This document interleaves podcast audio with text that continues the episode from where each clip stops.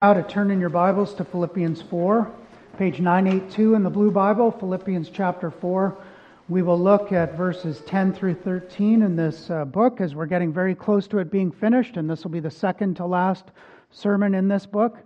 I hope to complete it uh, next Lord's Day evening as we'll look at the remainder of the book uh, from 14 to 23. But this evening, 10 to 13, there is more than enough there for us to chew on for a half hour or so. So Let's uh, read now from God's holy word. I rejoiced in the Lord greatly that now at length you have revived your concern for me. You were indeed concerned for me, but you had no opportunity.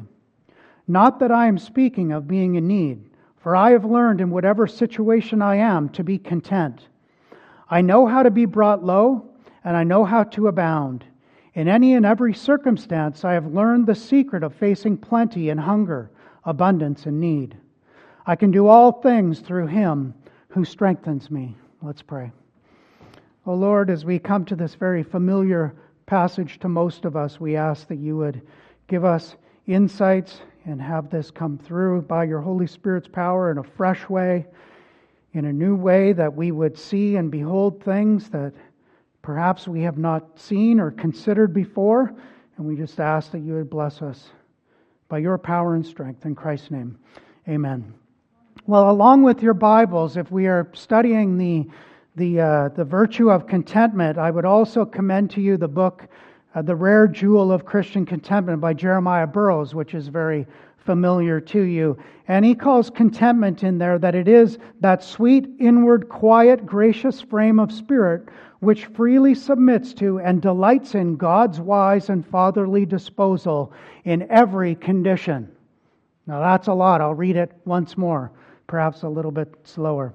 Contentment is that sweet, inward, quiet, gracious frame of spirit which freely submits to and delights in God's wise and fatherly disposal in every condition. It would take us the whole evening to unpack that. Um, but contentment, you can see here, begins in the heart. It is a certain disposition of the heart that we have. It works its way from the inside out. It's something that comes from within. And then the second book that I would commend to you is by the English Puritan preacher Thomas Watson. He wrote The Art of Divine Contentment, and that is an exposition of Philippians 4 and verse 11. It's a great little book, and both of these books are part of the Puritan paperback series, which probably many of you would have. And Watson says there that the way for a man to be contented is not by raising his estate higher but by bringing his heart lower. Not by raising our estate, that's often the way we look at it. Circumstances, more income, more of this, more of that. But it's not that way. It is by bringing our hearts lower. And the human heart, the natural heart, doesn't like things like that. It, it goes against our human hearts. The natural man wants to elevate self and raise his estate and not bring his heart lower. And the natural man always wants more, and that is the thing about being covetous. It always wants more. It has a craving for more. It is never satisfied.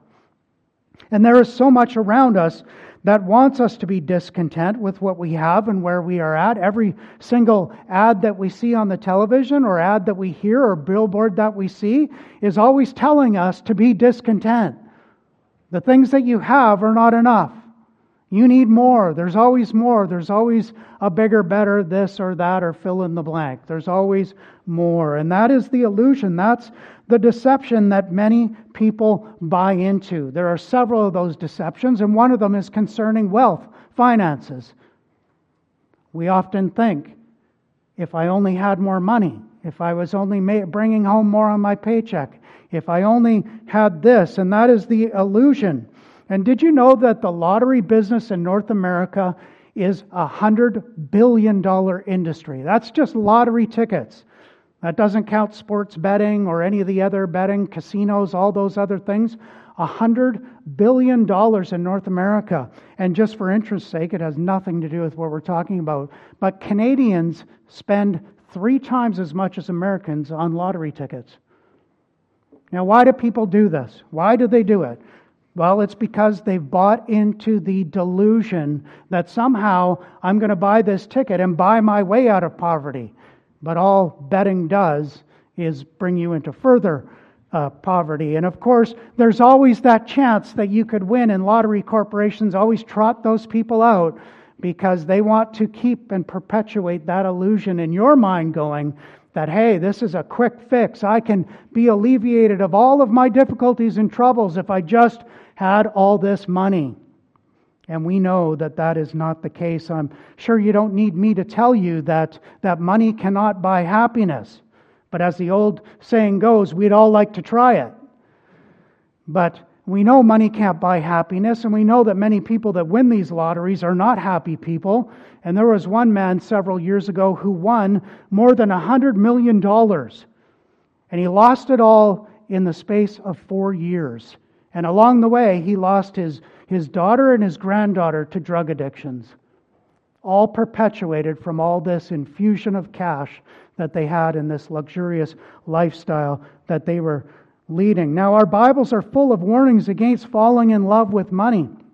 And Jesus himself says in the Gospel of Luke, a man's life does not consist in, in the abundance of the things that he possesses. It's not in the abundance of the things that we have. That's not where we are going to find contentment.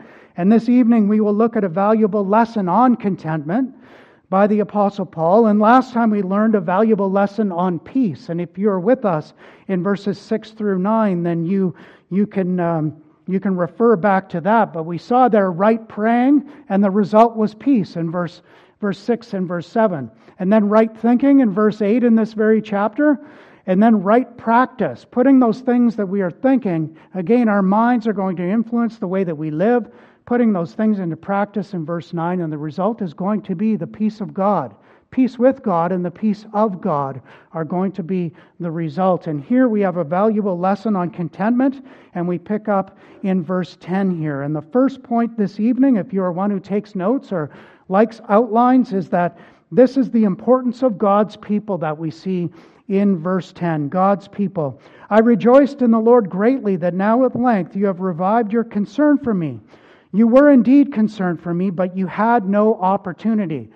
So 10 years have passed since Paul was in Philippi, and along the way, uh, they were originally supplying Paul with money and other goods, but they lost track of the Apostle Paul, and so they had no way to be able to support him any longer. And so 10 years had passed and they had lost touch. They lacked the opportunity to continue to support him.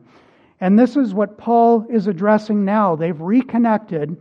The church heard that Paul was in jail, and so they, they sent this man from the church, Epaphroditus, with this uh, care package of sorts, money and other goods that they send along with Epaphroditus. He goes 800 miles to where Paul is in jail to deliver this. And so Paul is writing this letter back as a thank you letter, a thank you note to them. And Paul says that because of this, I rejoiced. I rejoiced uh, to hear from them. And this is a great lesson that many of you know so well because many of you love and serve people in this church so well. When you, as a Christian, encourage another Christian, you will increase their joy, and along the way, your joy will also increase. There are two things that come from serving and loving others within the church, and that is encouragement to you and encouragement to the other person. Joy to you and joy to the other person. And that is what the Apostle Paul is so thankful for here. He says, I rejoiced.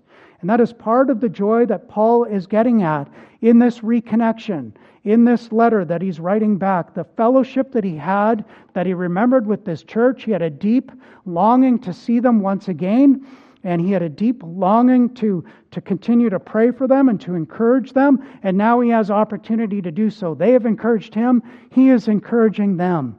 And this is an epistle of joy. He rejoices in them and he rejoices to be able to encourage them. And now I would ask you do you have those types of connections in your life? In this church, if you are a church member here, do you have those types of connections of joy and encouragement? That reciprocation that you are, you are giving encouragement, you are receiving encouragement, And in the process, you are rejoicing in that. Now, as, as I mentioned in my pastoral prayer that uh, this past week, Ferd and I were at uh, Presbytery in Victoria along with our wives, Tammy and Beth, and, and it was a great time of encouragement. I'm so blessed and thankful for the, for the PCA and for the Western Canada Presbytery and to be a part of it and to be able to sit through these different meetings that we sit through and hear reports of what the Lord is doing. That might sound boring on some level, and I must admit some of them are.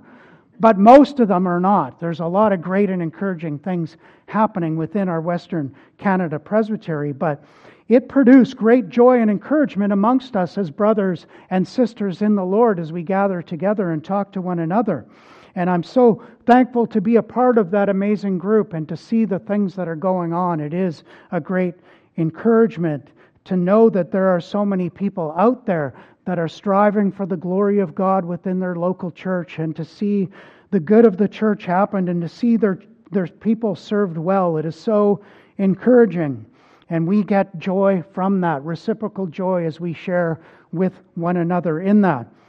And and that is part of what Paul is talking about here. The church of Philippi was disconnected with Paul for 10 years. They didn't have opportunity to be able to provide for him and to be encouraged, continually encouraged by the ministry he was doing. And so, in both the church and in Paul, they, they had lost out on that encouragement and lost out on that joy. And that is one of the things that we lose out on if we are not connected with God's people. If we are not here on the Lord's day, if we are not providentially hindered in some way and we just don't show up on the Lord's day, then we are not going to receive that encouragement. We are not going to receive that joy, and we are not going to be giving people joy as well. If we are not involved in a small group, not serving, not known by people, just coming in and going out, just ticking that off the list, but not being engaged with the church family here, then you are robbing yourself and robbing others of joy and encouragement. We should be here to be able to spur one another on to love and to good works. And you can't do that if you're not here. And so, yes, it is a good thing to have the services streamed online, and there are people that need those in our congregation. That is a good thing. But unless we are providentially hindered, we should be here on the Lord's Day, spurring one another on to love and to good works. Paul needed encouragement, and the church at Philippi was used of the Lord to provide that encouragement. And so we see the importance of God's people, and we see the importance of God's church, and then secondly, we see God's provision in verses 11 and 12. Not that I'm speaking of being in need, for I have learned in whatever situation I am to be content. I know how to be brought low, and I know how to abound. In any and every circumstance, I've learned the secret of facing plenty and hunger, abundance and need. Now, there's a lot in those two verses, and I just want to touch on a few points. But we notice that contentment isn't related to our needs because Paul says, Not that I am speaking of being in need. In other words, the Apostle Paul is saying, whether my needs are met or whether they are not met, I'm going to be content in the Lord. I'm going to be content, whether I have much or whether I have a little. I'm going to be content. And the Apostle Paul lived out Psalm 23 The Lord is my shepherd, I shall not want. You all know that probably by heart. Heart. The Lord is my shepherd, I shall not want. Hebrews 13, the writer says there, Let our conduct be without covetousness, and be content with such things as you have. Now, how could he say that? How could he say, Be content with what you have?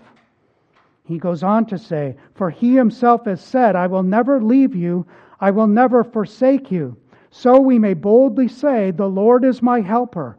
I will not fear what man can do to me. And what all of these verses tell us, what the scriptures tell us, is the same thing in different ways that contentment does not come from what we have, it comes from who we know.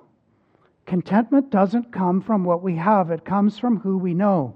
It comes from the Lord. The Lord is my shepherd, I shall not want. The Lord has said, I will never leave you or forsake you. So contentment is not related to our needs, not related to our needs. There's something else about contentment that we see here. Notice in the verse, contentment does not depend on how much we have. We can be content with a little, or we can be content with a lot. We can be discontent with a little, we can be discontent with a lot. There are highs and lows at times in the provision that God provides for us. And we see those words there brought low, abound, plenty, hunger, abundance, need. So Paul says sometimes life is like that. It's up and down. Sometimes we have an abundance, and sometimes we are barely scraping by. And that is the way that life is. And Paul says that he has learned to live with much and he has learned to live with a little. But there's another thing to learn here contentment is something that we do learn. And that should give us great encouragement. If you struggle with contentment, you can learn it. It's an ability that we can learn. For I have learned, verse 11, in whatever situation I am, to be content. In verse 12, I have learned the secret. I've learned the secret. What is the secret? We're going to get to that in a minute. If you struggle with contentment, that should be of great encouragement to you that it is something that you can learn and grow in. It's not a gift. You can't say, Well, I don't have the gift of contentment, so I'm off the hook. I can be discontent. No, it's not a gift. It's something that we learn and we can be trained in as we submit to the Lord and grow in these areas. It's something that we can learn, but there's also a danger for us to avoid, and that is the danger of comparison. When we compare our lives to others, when we look at other people's lot in life and think, how come I don't have that? How come I don't have this? How come I don't have that? If we start to compare, we will be robbed of peace and contentment and joy. We cannot play the comparison game. It will rob us of that. It will take us down a very dark road we don't want to go down. So it's best to avoid comparing ourselves to others. There will always be more people that are more gifted, that have more money, that have more of whatever, fill in the blank. There will always be those people. And so we can't play the comparison game. We must be content with such things as we have. So God's people, God's provision, and then thirdly, we see here God's power in verse 13. I can do all things through him, that is Christ, who strengthens me. Now, Paul is writing in jail. Okay? He, he's been beaten up. He's been maligned. He's been slandered. He's had all kinds of things done to him in, the, in his life, in, in ministry. He doesn't know if he's going to live from one day to the next, if he's going to have a, a, a, court hearing and then a beheading, or a court hearing and then being released. He doesn't know all of these things. Terrible circumstances. He's getting by with very little at this point, and yet he says, I can do all things through him who strengthens me. In Galatians 2:20 he says, I am crucified with Christ. Nevertheless I live, yet it is not me who lives, but Christ who lives in me. There's the same principle. And then in John 15, the passage we read earlier, he said, uh, Christ says there, without me, you can do nothing. And so Paul takes that same truth and turns it around into a positive and says, I can do all things through him who strengthens me. How can he do that?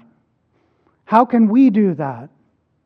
How can we say such a statement? I can do all things through him who strengthens me. Well, it all depends on where the source of your strength lies, doesn't it? If the source of your strength is you, then you are not going to be able to do. You're going to be able to do nothing, as Jesus said in John chapter 15. But if your strength lies in the Lord Jesus Christ, as Paul's strength lied in the Lord Jesus Christ, then we can do all things through Christ who strengthens us. Without him, we can do nothing, but in him, we can do all things through Christ who strengthens us whatever comes our way, whatever trial, whatever circumstance arrives on our doorstep tomorrow morning, we can face it in the power and the strength that God supplies through relationship with the Lord Jesus Christ. So we see here God's people, God's provision, God's power. We see that the Apostle Paul lived a very God centered, Christ centered life in all things and in all ways. And that was the key to his contentment. Now, just a, a, rather lengthy conclusion, just a fair warning, but there are two points in this uh, conclusion that I have here, and one is to beware, and the other is to be encouraged. Beware and be encouraged. Again, Jeremiah Burroughs, and this is the beware part. Beware. Jeremiah Burroughs from that book, The Rare Jewel of Christian Contentment, he says, Worship is not only doing what pleases God, but also being pleased with what God does. It's an interesting turn of the phrase, isn't it? Worship is not only doing what pleases God, we want to please God, but it's also in being pleased with what God does. God's providence at work in our lives, God's sovereign hand at work in our lives. And you must be honest with yourself. You have faced challenges in your life. You will continue to face challenges. You've had things that didn't go your way. You've had relationships that have crumbled. You've been bereaved. You've been uh, told that you have an illness. You've sat across the doctor's table and had terrible news or been with a loved one that has. All of these different things that come in our way in God's providence. And we need to beware of something, and that is putting God on trial when those circumstances arrive. We cannot put God on trial like Job did at the end of his book. At Presbytery, I had to laugh because uh, last year in this very building here, uh, one year ago, I had to preach before Presbytery. And so there was one young man who got up to preach at Presbytery on, um, was that just yesterday morning? Yes, it was. It seems like so long ago. Yeah. Saturday morning, he gets up to preach. And uh, I had to laugh, A, because it wasn't me, and I was happy to have all these trials over with. But then, secondly, the text that he chose was a text, a text I'd already chosen for this particular, particular juncture in the sermon. And so I always find it very interesting when the Lord does that. And it was Psalm 131. You can turn there if you want to, you don't have to. It's just three verses long, and we're only going to look at uh, verse 1 and, and part of verse 2. But it's a very interesting passage because it, it says this Psalm 131 O Lord, my heart is not lifted up, my eyes are not raised too high. I do not occupy myself with things too great and too marvelous for me, but I have calmed and quieted my soul. My heart is not lifted up, that's proud. My heart is not proud, the psalmist is saying. My eyes are not raised too high, that is haughty, the psalmist is saying here. And what is the problem that most of us face? What is the root sin most of us face? Pride. That's right, pride. Pride is a great hindrance in most of our lives. We have proud hearts, and we think that we know what is best. And we even tell God that we think that something should happen in a certain particular way because we know what is best. And we say to God, What's going on in my life? Why is this happening to me? Why has this trial come my way? Why, why, why? God, we put God on the stand. We put God on trial. And it's an expression of great arrogance when we do that. It's an expression of our pride when we do that, that our eyes are haughty, that we pass judgment on things that are too great for us, things that we don't know about. We don't know what's best. And as a result, we can grow bitter, we can grow angry, we can resent people around us, and ultimately we can resent God. And that is a terrible place to be in. And that's not to say that we don't wrestle with questions. It's not to say that things aren't difficult that come into our lives, and we might take some discernment to, to, uh, to figure out and navigate those different things. That, that is true, that is viable, that is uh, something that we saw in the very uh, psalm that we just sang from in, uh, in, in hymn number 79. And also we see the psalmist talking, uh, How long, O God? and asking different questions of God. But that's a very different thing than putting God on trial and, and making him the one who has to answer to us. We need to remember that God doesn't have to explain himself to anybody. And if we have any answers in this world, it's only by His grace. He doesn't have to give us any answers. Deuteronomy 29 29 says that the secret things belong to the Lord our God. God has His secrets. And sometimes He's going to keep them all to eternity. And when we begin to focus on the fact that God doesn't have to answer to anybody, that He is sovereign and we are not, that He knows things that we don't, that God works all things together for our good because He loves us. He is our loving Heavenly Father. Once we have that type of focus and remind ourselves of these things, then we remind ourselves that all of the circumstances that we go through are just passing.